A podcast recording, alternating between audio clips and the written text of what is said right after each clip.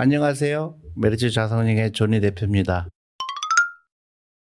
제가요 요새 길을 걷거나 식당에 있을 때 많은 분들이 저를 알아보시고 그런 말씀들을 많이 하십니다. 아 나도 주식 투자 시작했어요. 그런 분들이 많은 것 같아요. 근데 시작하다 보니까 어떻게 하고 있는지 그걸 잘 어, 모르시고 또 요새 또 시장이 좀 아, 불안불안하니까 이럴 땐 내가 또 어, 주식 투자하는 거 잘한 것인가 또 이런 회의도 올기도 하고 그래서 많은 분들이 질문을 하세요. 근데 아, 제가 봤을 때는 그런 얘기를 이제 많이 하지 않았습니다. 이 어, 펀드를 통해서 해라. 특히 어, 퇴직연금 그 다음에 연금 저축을 통해서 아, 펀드에 투자해라. 근데 첫 번째로는 펀드와 어, 주식의 차이를 잘 모르시는 게 저는 아, 그 정도는 알 거라고 생각했는데 제가 아, 미처 펀드에 대한 얘기를 안 했구나.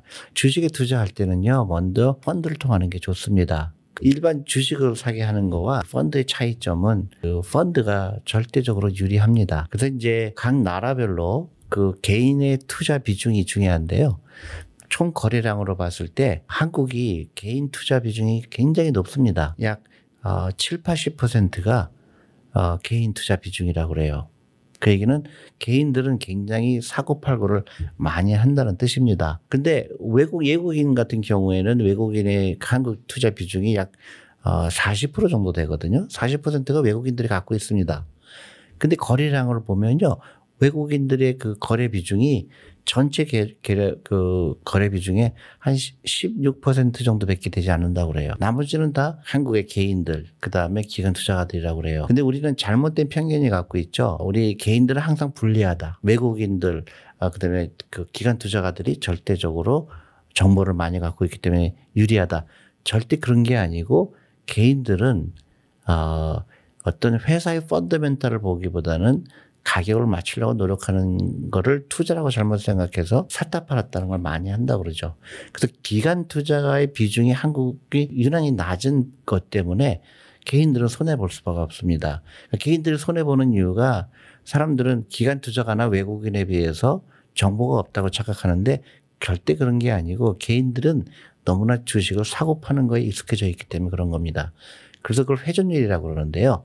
회전율이 기간 투자가에 비해서 개인들이 10배가 높다고 그래요. 그러니까 한 번 기간 투자가나 외국인들이 사고 팔 때 개인들은 보통 10번을 한다는 얘기죠. 그러니까 잘못된 투자 습관이 한국은 너무 고착화되어 있다고 생각할 수 있습니다. 그래서 저는 펀드부터 해라. 그러니까 주식 펀드 얘기하는 거죠. 그리고 이제 그 많은 펀드 중에서 어떤 펀드에 투자할 거냐, 그거는 이제 개인의 선호에 따르겠죠. 예를 들어서 나는 한국에만 투자하고 싶다. 그러면 한국에 투자하는 어, 펀드에 가입하는 거고, 그 다음에 전 세계에 투자하는 펀드다. 그래서 그런 펀드들이 다 아, 다양하게 있습니다. 그래서 펀드를 어떻게 고르느냐가 아, 중요하죠. 그 다음에 제가 펀드를 투자해서 유리한 점은 아, 작은 돈으로 할 수 있다는 거, 그리고 작은 돈으로 분산 투자할 수 있다는 거. 유일한 단점은 이런 거죠. 수수료를 낸다는 거죠. 그약 1% 정도가 수수료로 나간다고 보면 됩니다. 근데 예를 들어 내가 천만 원을 투자했으면 1년 수수료가 10만 원 정도 되는 거죠. 사실은 그렇게 큰 건 아닙니다. 서비스에 비하면 예를 들어서 어, 제가 그 조사를 해봤어요. 우리 펀드 매니저들이 올해 들어와서 1월부터 지금 9월 아, 말까지 기업 방문을 얼마큼 했나. 또 기업하고 커뮤니케이션 얼마큼 많이 했나 그 조사를 해봤어요. 개인들이 할 수 없는 부분들이죠. 그 기업을 알려고 하면 그 기업하고 방문을 하고 해야 되겠죠. 그래서 그 따져 보니까 아시아 기업들은 보통 저희가 한 120개 기업을 contact을 해서 얘기를 했죠. 그리고 어, 한국 기업 같은 경우는 약 260개 기업을 우리가 아, 쌍방향으로 했습니다. 그리고 유럽 회사가 약 30개 회사가 되고요. 회사가 발표하는 것, 우리가 conference call을 들어간다든가 아니면 여러 가지 이벤트에 우리가 참여한 거, 그건 다 제외하고 순수하게 우리가 쌍방향으로 그 회사랑 커뮤니케이션 한 게 이 정도 숫자인 거죠. 그러니까 개인들이 도저히 할 수가 없는 겁니다.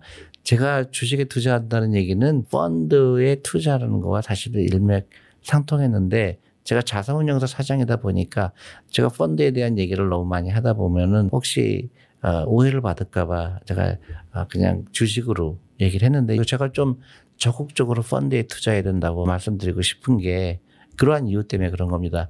그래서 작은 돈으로 투자하고 오랫동안 투자하려 그러면 저는 펀드에 투자라고 좀 말씀을 드리고 싶고요. 그리고 제가 계속 강조하지만 퇴직연금부터 주식형 펀드에 투자해야 되고요.